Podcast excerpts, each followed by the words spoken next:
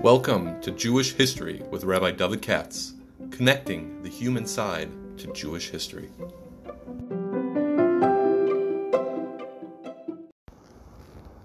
For sponsorship opportunities or to support this podcast, please visit our donate page at www.support.rabbidavidkatz.com. Hi, it's Friday now, so I got to do something for the Parsha. This week is Vayikra, although really, now you think about it, it's Parsha Zachar. That's more important. And Parsha Zachar is a very weird story, obviously, because as we all know, Shaul is supposed to kill everybody, leaves one alive, and as a result, that Haman comes. And people get the wrong idea, I think, because I bet you most people think like this. Here's the story. There was a group of Amalekites. Shaul was told to kill them all. He killed 99.9%, but because he left one alive, Amalek survives as a people, and so on and so forth. But that's not true. I'll tell you, I know it. If you read later on in Shmuel, anybody who's a little bit Tanakh knows this, there are plenty of Amalekim around uh, perhaps you will recall that later in his career, David, David, when he's still running away from Saul before he's king, at the end of Shmuel uh, has to flee to the Philistines, and he becomes a Philistine soldier, one of the, their noblemen, a, a, a, feudal vassal, and they give him a castle at Ziklag, and so now he's working for the Plishtim, for Achish, the king of Gath. And perhaps you'll remember the story, if, or maybe you never saw it. If you're a Shiva guy, you never saw it. And part of his job is to go and raid Jewish communities and kill and pillage and bring back loot and booty and share with the king. But David is a good Jew, so he doesn't want to do it. And so instead, he says he would say he raided and wiped out a Jewish village, but really it was an Amalekite village, Amalekim. And uh, but he would come back with the goods and the booty and would say it was a Jewish village. So you see, there are plenty of Amalekim around after Shaw, you know, the story of Shaul and Agag. Uh, it says, Ish lo David happened to remember those words that you know if he would raid a Amalekite village or town or settlement, he'd have to kill everybody, men, women, and children. Like in Treasure Island, dead men tell no tales. He didn't want anybody to say, "Oh, it's not Jewish, it's it's it's Amalek." But you see, they're Amalekim. And now that I'm thinking about it, at the very end of Shmuel, perhaps you will recall this, um, he comes back. He went off to fight with the Philistines, but it never turned out that way because they rejected him, and he goes back to his castle. And the Amalekites have raided his castle and burned it down and carried off his wives and the women and children, everybody else. And David has to chase him into the desert, into the Sinai desert. And even then, he rescues the men, women, children. But if you read the story closely, some of the Amalekites get away. I'm simply saying over and over again, you see there were Amalekian people around, past, uh, uh, you know, uh, uh, what do you call it? The story of Parsha Zachar of Shaul and Agag. We get obsessed with the Shaul story because Purim they say Haman is Hagogi, so Haman is the descendant of Gog. So look how close we can be wiped out by a descendant of that particular Amalekite. But Bechlal doesn't mean all the Amalekim were gone.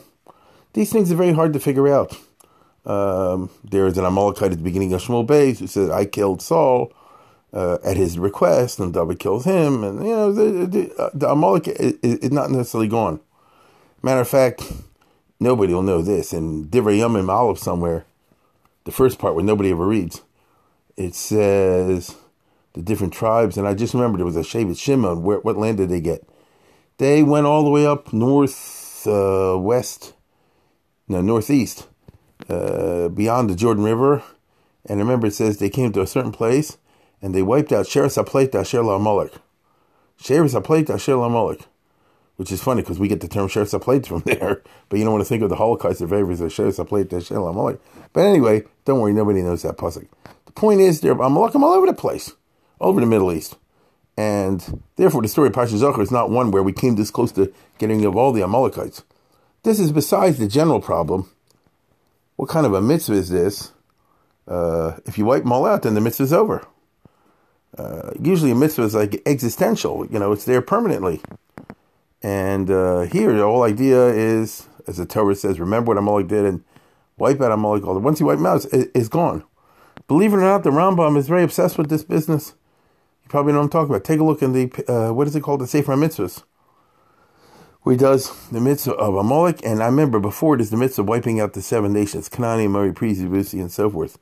and he says, along uh, arichas, don't think that this is a temporary mitzvah and then once it's over, it's over, meaning, and therefore it shouldn't be considered one of the 613 mitzvahs, but rather it lasts forever, even though you might possibly wipe out the whole tribe of Moloch. It's kind of dochi to me. I mean, I, I don't understand exactly what he meant. But there's no question that he's really into trying to explain how uh, the Mechias Amalek is like a basic mitzvah and that's uh, considered Lidoros, even though it's possible to wipe them out. Bottom line is, nobody knows what happened with the Amalekites.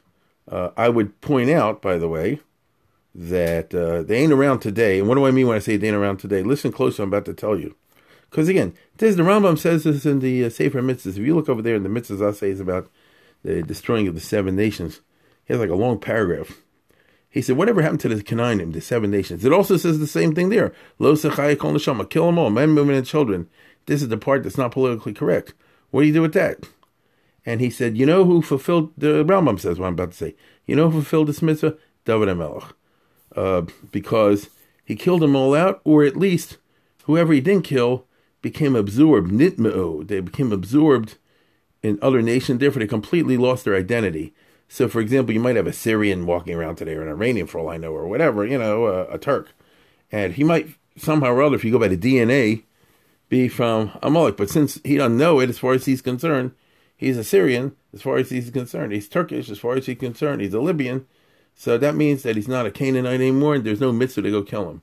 So similar, you one would think like this: if there's somebody around who may have DNA from a Amalek, you know, uh, but nobody knows that. He doesn't know it himself. Far as he's concerned, he's an American. He's a you know uh, a Lebanese or whatever.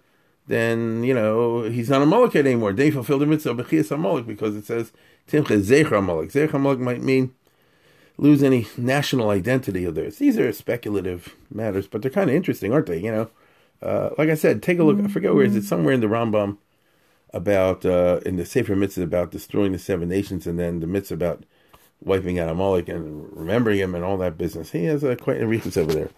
This is interesting that part. But I repeat, uh, Shaul Hamelech was not told, as everybody probably thinks. Now, Pakaditzi Sashar Solcha Amalek has to begin the Haftarah tomorrow. Therefore, go wipe out Amalek. He wasn't told, organize an expedition and hunt them down over the four corners of the earth. Clearly, if you read the story, there was a certain headquarters of Amalekites somewhere in the desert and he went down to that city or group of settlements and he wiped them out. But he didn't say go far into Egypt and this place and that place to go chase out every last Amalekite in, in, in the world. So it's Halo Doverhu. Now, the irony, by the way, is if Amalek survives at all, first of all, I don't know where they are. You know, nobody knows. But if Amalek survives at all, he'd be Jewish. Because the Bnei Banu Shal Haman lumped him to Bnei Brak. The descendants of Haman, even though it says they killed out Haman's sons, but obviously not them all, and some end up as Rosh Hashivas and Bnei Brak. I don't mean Bnei Brak today.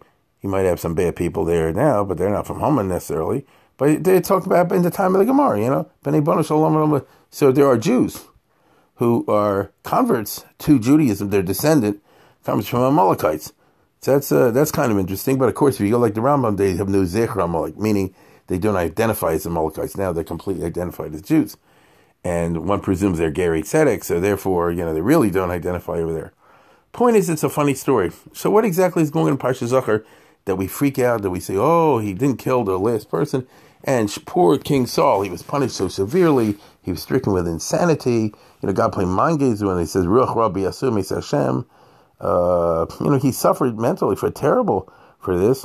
And he never asked to be king. Shaul's a tragic figure. He never wanted to be king in the first place. And just because he messed up a little, Therefore, he was, uh, you know, utterly destroyed and wiped out. And his children were killed in battle. You know the whole story of, of Shaul. It turned out very bad, and uh, and he, he was so it was so much tsar he was in, and all the rest of it. And remember, he didn't do such a bad avera. I understand he did a bad avera. I get it. You know, it says, oh, he did a terrible thing. But by our standards, and certainly by the standards of the later kings of Israel, he did kill all of them except one guy. Now, I'm not justifying, but I'm just saying, don't put out of proportion. He did kill everybody except one guy, the king. Uh, so ordinarily you say like this guy would give him a rap on the knuckles. You know, you did something bad, they get stricken with leprosy, you know, some punishment in the Velteron. And instead, as we all know the story, Shmuel drops the boom on him, Chatas Kesem Mary, Oven Afsar, you know, and and you know, God's tearing the king away from you and you're all going to be wiped out. it's a pretty severe story over there, uh, as we all know. And especially when I say, as I said before, it wasn't all the Amalek, it wasn't all the Amalekites, not as, as far as I can tell. So uh, it's it's uh, it, it begs, you know, what's going on over here. In general, I would say that, and it's just my opinion. That's all you ever get over here. Uh, in general, this whole business of Mechias Amalek is very interesting. Why is there such a mitzvah like that? Is it simply to carry a grudge because there were bad to us in the desert? Listen, we Jews have picked up a lot of Amaleks along the way. If we start worrying about every country that was bad to us, you go to the French, to the Germans. Believe it or not, I know more history than anybody else. You know, the Polish, you you you like a whole whole setup of a Amalek. There's no question about that. So what's up is Amalek. Now you can go the mystical route, and I remember Jonathan Eybeschutz likes to do this. You know, Amalek is descendant from uh, who is it? Esau's concubine was it? No, Eliphaz's concubine. What was her name? Uh, that they they almost wouldn't take her. You know, there's there's ways of explaining that in in, in that way. But uh, in general, what's the idea of a Amalek? I would lay this out before you. There's a common. This is how I understand anyway. This there's a common fallacy out there. It's it's natural, and it goes like this. When I'm here right now, I have what to daven for every day. Uh, I don't have enough money. I don't have enough this. I don't have enough that. I'm not secure. You know, that's the typical human condition. And so a person's like this, Ribono Shel Olam, boy, give me the give me the winning ticket tomorrow for the Powerball lottery. I want to win 150 million dollars, billion dollars like the guy did last month. So what's implied in that? What's implied is as follows. Right now I have trouble paying bills. Who doesn't? But if I won the lottery, I wouldn't have to worry about paying bills ever again for the rest of my life. I would have final financial security. And then, Ribono Shel Olam, I would not have to bother you anymore. You wouldn't have to waste any time with me. You could go spend all your efforts on all the other people who need your help, all the other people who are poor or struggling to pay tuitions, all the rest of it. But for me, I'm okay. And that's a sin. Because every person's supposed to say, I want to have a connection with God every second. And not simply at the level that I need to breathe, that's also true. But you want to, you know, the, the whole point of Judaism is you want to maintain a dvekas, as they call it.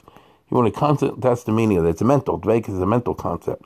You want to be thinking about you and Hashem, and Hashem and you, Oh, uh, ideally 24 7, but, you know, the best you can do. Once you have the attitude that, you know, if I was secure, I wouldn't have to bother you anymore, then that's really like a certain avodah zarah. Because what you're saying is, now that I have my success, I don't need you anymore. You're looking at God like, like a parent you have to hit money on. You understand? And that's not the way it's supposed to be. I'll give you another example. The situation in the Middle East is always lousy, and it's, not, it's, it's getting worse in America, as we know, in terms of the hatred of Jews. So poor Israel, surrounded by the Palestinians, by the Hezbollah, by the Iranians now, the, now the Turks are getting in the act, and so on and so forth. So I'm sure plenty of Jews like this.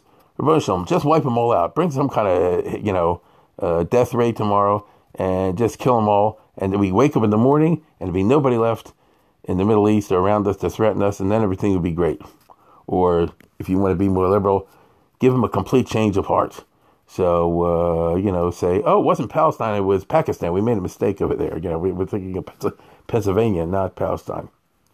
So, what you're implying, if that happened, was like this Israel would wake up in the morning, all the Arabs would be gone, all the peoples in the Middle East would be gone, and then you can sit back and, and say, Great, now I don't need you anymore. Israel can chug along. We don't have any national security threat because we know he left to bother us in the Middle East.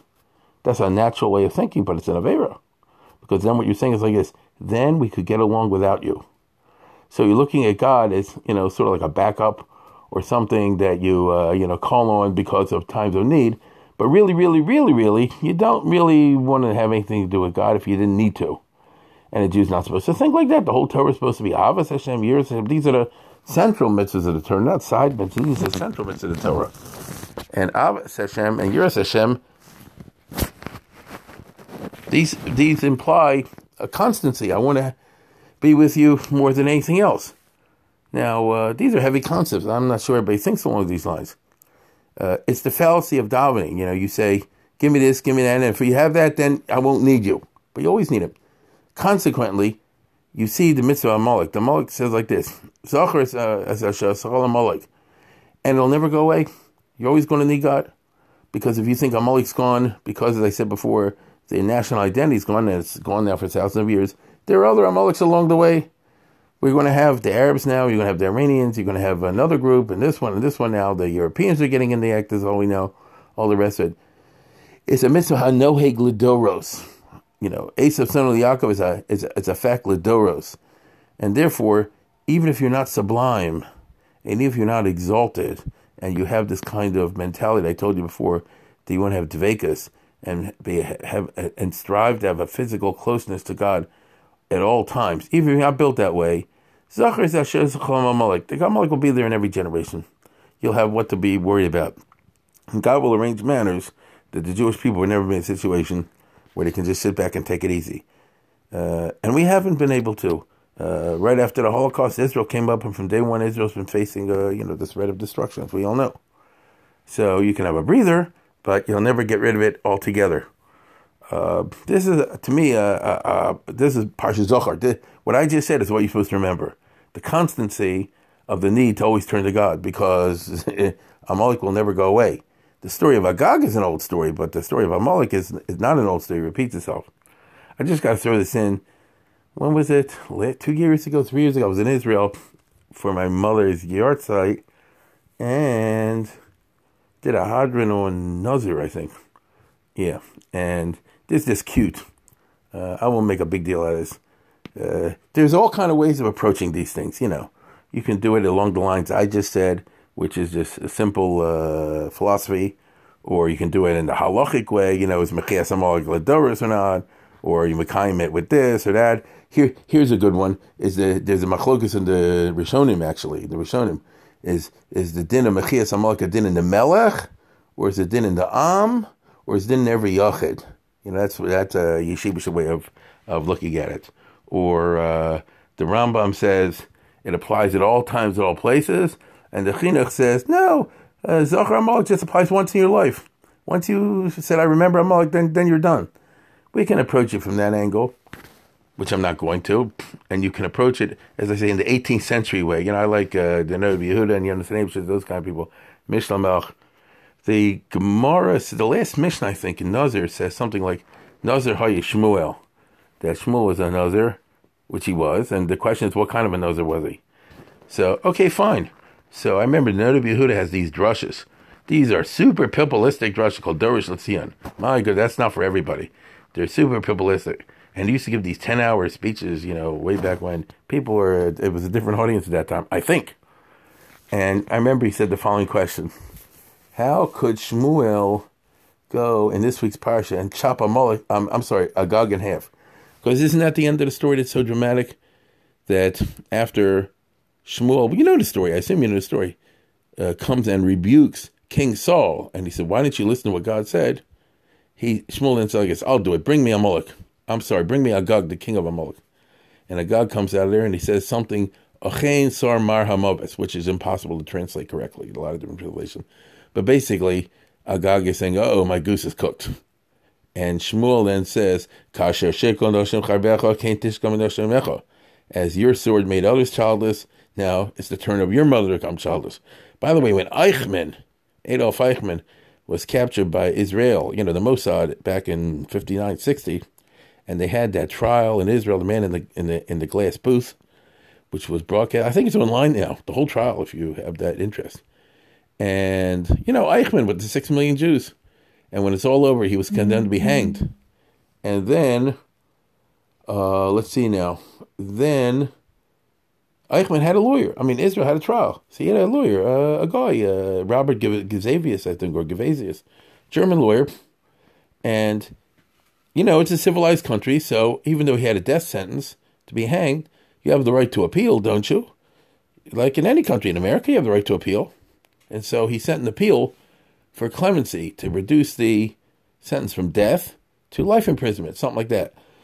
And he sent it to the president of Israel at that time, Yitzhak Ben Tzvi. Ben Tzvi was not from, but he's an old school Zionist. So he knew the Bible very well and things like that. He was like a best friend of Ben Gurion. And he sent a formal petition to for clemency or lessening of the sentence. And Ben Tzvi said, wrote back, I remember, I and Shmuel Aleph, Perik so and so and such and such. Meaning, he said, check up Shmuel, what the prophet Samuel said to Agag. You killed six million people, so now your turn. You don't have a, your your sword made millions childless, so you have no no claim for clemency. Of course, they hanged Eichmann, didn't they? But and then he burned his body and dumped it in the sea. Now, anyway, uh, this is is cute. So the Noda Yehuda says the Dorish Latzion says, how could he? It's a Vayishasef uh, Shmuel Ashol, which is an unusual verb. I think it's one of the very few times ever used. Lishatsef. So nobody knows what that means. So since nobody knows what that means, there's a lot of different opinions of Chazal and other places. Some say he Xed them, he chopped them in half like this, slice them, you know, what shall I say, from shoulder to thing, you know, let's put it this way, from Seattle to Miami, and then from Maine to uh, San Diego, you know, like that. He, he sliced them in half. And others say castrated him, and others say, I don't remember. There's all kind of different opinions out there. And the Nodi says like this: If Shmuel was a Nazir, you're not allowed to be Matami. And if he stabbed him with a sword, because it says he took a sword and was Mishasef him, then the tuma is conveyed from the corpse to Shmuel. So Shmuel's a Nazir. How can he go and, and do it? So there's a lot of ways to explain it. I had a whole hadran on it, but I'll just tell you one one of the Mefarshim, it's in the Gemara, by the way. One of the Mefarshim says he he took off piece by piece and fed it to the buzzards. That's what the Shasef is.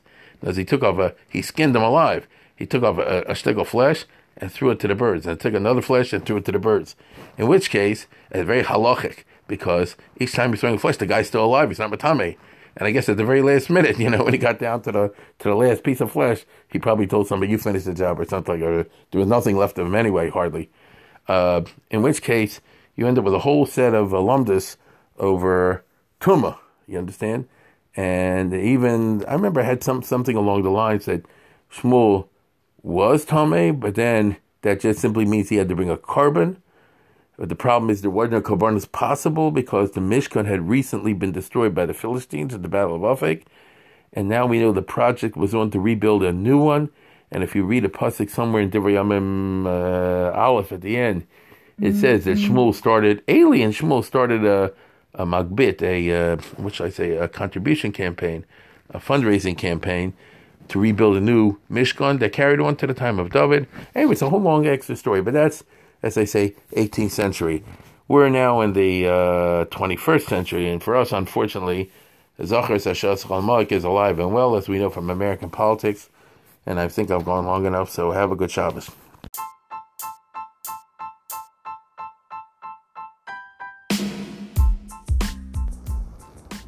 For sponsorship opportunities or to support this podcast, please visit our donate page at www.support.rabbidavidkatz.com.